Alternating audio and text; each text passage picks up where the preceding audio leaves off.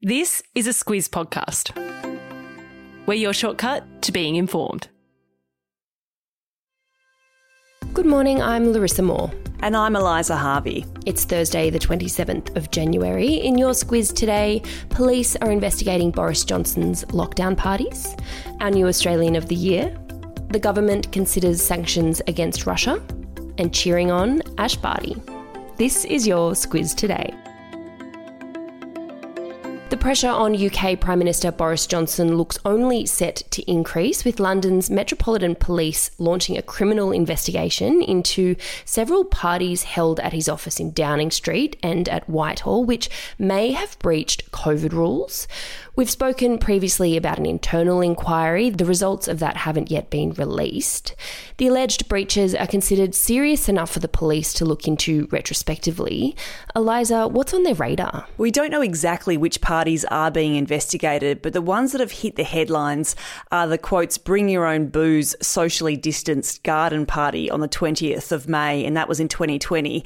It was organised by Johnson's private secretary. He invited 100 staffers over email and Johnson has subsequently apologised for that in Parliament, saying he thought it was a work event, and if it was a work event, it would have been okay under the COVID rules. Then there was the surprise birthday party thrown by his wife Carrie in June. Uh, Johnson's office said he was there for less than 10 minutes. One of his allies said that it wasn't a premeditated party, which is an interesting line. In fact, it was that he was actually ambushed by a cake, and some people like Nigella Lawson have had a bit of fun with that. But finally, it was on the eve of Prince Philip's funeral in April last year. There were two leaving parties for staffers. Johnson wasn't there, but there were photos the next day of the Queen sitting by herself looking forlorn at her husband's funeral. And the idea there that the Queen has the ticker to keep calm and carry on amidst immense personal grief, but the government, who sets the rules, doesn't. Yeah, strict COVID rules and or lockdowns are in place in the UK for a lot of the past 2 years with the public making huge sacrifices during the pandemic. When it comes to what's next, Johnson could be interviewed by police over the parties as part of their investigation. It's placing huge pressure on his leadership. Yeah, his leadership is in serious crisis. Overnight, there was a rowdy session in the Commons with Johnson saying that he wouldn't resign, and in fact, his government gets the big calls right. You can imagine the noise that accompanied that statement. Uh, but reports say that Tory MPs are eagerly awaiting a report from civil servant Sue Gray into those parties. In fact, it was information from Gray that was passed on to the Met that played a role in that criminal probe being launched. But one former Tory cabinet minister who's fallen out with the PM. His name is David Davis. He stood up in the Commons last week and said to Johnson, In the name of God, go. it's all creating a lot of noise, which of course no government in power wants to have going on when they're trying to get on with governing. For his part, Johnson doesn't believe he's broken the law. It's definitely one to watch and one that will continue to unfold over the coming days. Back home now, and wheelchair tennis champion and all round legend Dylan Alcott is having one heck of a busy week. He's competing in the Australian Open, of course, and he was named Australian of the Year for 2022. Yeah, he was stoked, wasn't he? Because his purpose, he says, mm. is not to win tennis tournaments, it's to change perceptions so people with disability live the lives they deserve to live. He gave a great speech the other night saying that when he was yeah. growing up, the only people on TV that looked like him were the ones in road safety accident ads you know, the cautionary tales about what mm. happens to you if you don't wear your seatbelt. Uh, he then went on to call for free rapid tests for people with disabilities, so he's going to be a really vocal advocate. Uh, he also has a great sense of humour, though. I read that he said that he didn't know that he was in line for the award until he got to the event. He saw a ramp and he thought, hang on, what's going on here? that might have given given a little something away. The other winners of the Australia Day Awards, St John Ambulance volunteer Val Dempsey was named Senior Australian of the Year. Dr Daniel Nour was named Young Australian of the Year. He does a lot of work in providing medical support to vulnerable Australians. And Shanna Whan is the founder of Sober in the Country. She was named Local Hero of the Year. Onto the case now of murdered nine year old Charlize Mutton. While police have released the cause of death, Eliza, there still seems a fair way to go with their investigation. Yes, police have revealed some quite distressing details. The autopsy shows that Charlize was fatally shot before her body was disposed of, and police conducted an interview with Charlize's mother, Kallista. They say she was staying elsewhere in a caravan park at the time of the alleged murder. So now they're looking for more information, both about why Charlize was left alone with her stepfather, Justin Stein, and any motivation he might have to kill her. So, police are calling for anyone with information. They want to sort out some significant gaps in the timeline of events leading up to her murder. Stein is due to appear in court in March. The situation in Ukraine continues to escalate, with Russia assembling more than 127,000 troops on that Ukraine border.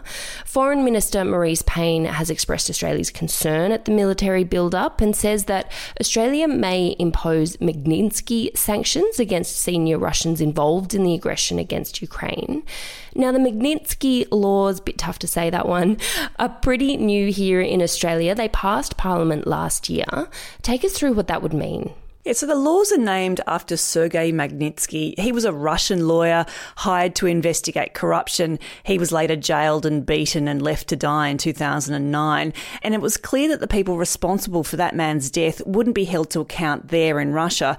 So the UK introduced laws to punish these people through things like asset freezes and travel bans abroad. And Australia adopted these laws last year when it comes to the ongoing crisis on the Russia Ukraine border.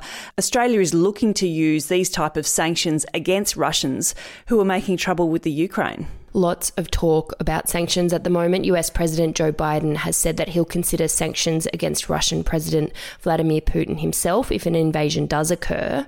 Russia has responded by saying any sanctions against Putin personally wouldn't affect their course of action. It's an escalating situation, more to come as it unfolds. It's Thursday, Eliza. We have a new Squiz shortcut episode out today.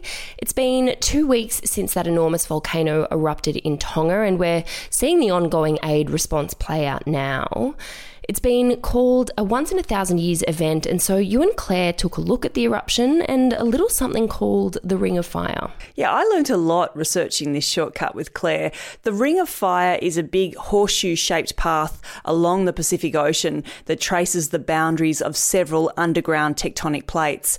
And when they rub up or brush past each other, it causes earthquakes and volcanic eruptions. So we look back at some of the big incidents from this region, from Krakatoa to Sendai in 2011 in Japan, and more about Tonga as that very unique humanitarian mission gets underway. One stat that always sticks out for me about the Tonga explosion is that the explosion itself was 100 times greater than the Hiroshima bombs. It just gives a bit of context to just how big it was. You search for Squiz Shortcuts in your podcasting app to have a listen. As always, if you've got a topic, something in the news, a person, or an event that you'd like a bit more background and context to, shoot us an email at hello at thesquiz.com.au. We're getting to the pointy end of the Australian Open now, Eliza. I don't know what I'm going to do with my time when it's all over. We're obviously keeping a close eye on the Aussies that have made it through this far. World number one Ash Barty is looking to be in pretty great form right now we don't want to jinx it, do we? But she's set to become True. the first Aussie woman to make the final since 1978. She looks in devastatingly good form, I've got to say. Uh, what an incredible tennis Yeah. player. And Nick Kyrgios and Thanasi Kokkinakis, they'll feature in the men's doubles semi-final this afternoon. Tennis Australia has actually moved that match to centre court, which has a, a bigger capacity. Dylan Alcott, he's also in the quad singles final today. He'll retire from tennis after today's match. Lots of exciting tennis. Huge day on Rod Laver Arena following those Aussies. A big shout out to the other Aussie doubles duo who are looking to make it through Max Purcell and Matthew Ebden. Very exciting Australian Open. Squiz the day, Eliza, what are you keeping an eye on? Well, today it's the Women's Ashes Test. It starts at 10 o'clock at Manuka Oval in Canberra, and I think it's going to be a bit of a tighter match or, you know, a, a more competitive series than the men's. so um, I think that'll be great. We're absolutely spoiled for sport choice right now, that's for sure. We are getting to the end of January, and for a lot of parents, that means the end of school holidays. Hang in there, not long to go. If you're needing a little something to keep primary kids entertained, check out our Squiz Kids podcast subscriber specials. Three new episodes a week, all for $6.99 a month. There are shortcuts on all sorts of kid friendly topics from Marvel superheroes to the Ashes to weird and wonderful animals. There's lots of quizzes that you can compete in with your kids. Good luck with that. They're clever these days. Just head to Apple Podcasts to get those episodes. That's all from us. Have a good one. We'll be back tomorrow.